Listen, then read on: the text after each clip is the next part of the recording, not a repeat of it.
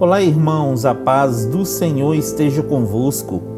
A palavra do Senhor diz assim no livro de 1 Pedro, capítulo 3, versículo 12: Porque os olhos do Senhor estão sobre os justos, e seus ouvidos estão atentos às suas orações. Entretanto, a face do Senhor volta-se contra os que praticam mal. Lembra de quando uma criança faz algo errado? Aí o seu pai, já desapontado, vira a face de lado, ignorando essa criança? Às vezes, nos comportamos como essa criança, queridos.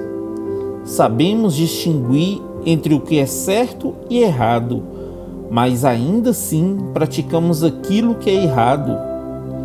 O Senhor está o tempo todo com seus olhos voltados para aquilo que temos feito, observando atentamente cada detalhe de nossas vidas.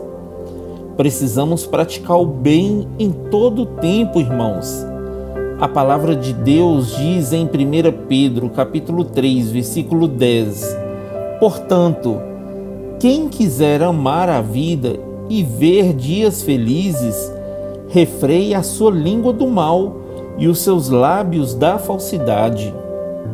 Sejamos sábios para atrairmos a face do Senhor. Amém? Que Deus abençoe você, sua casa e toda a sua família. E lembre-se sempre, você é muito especial para Deus.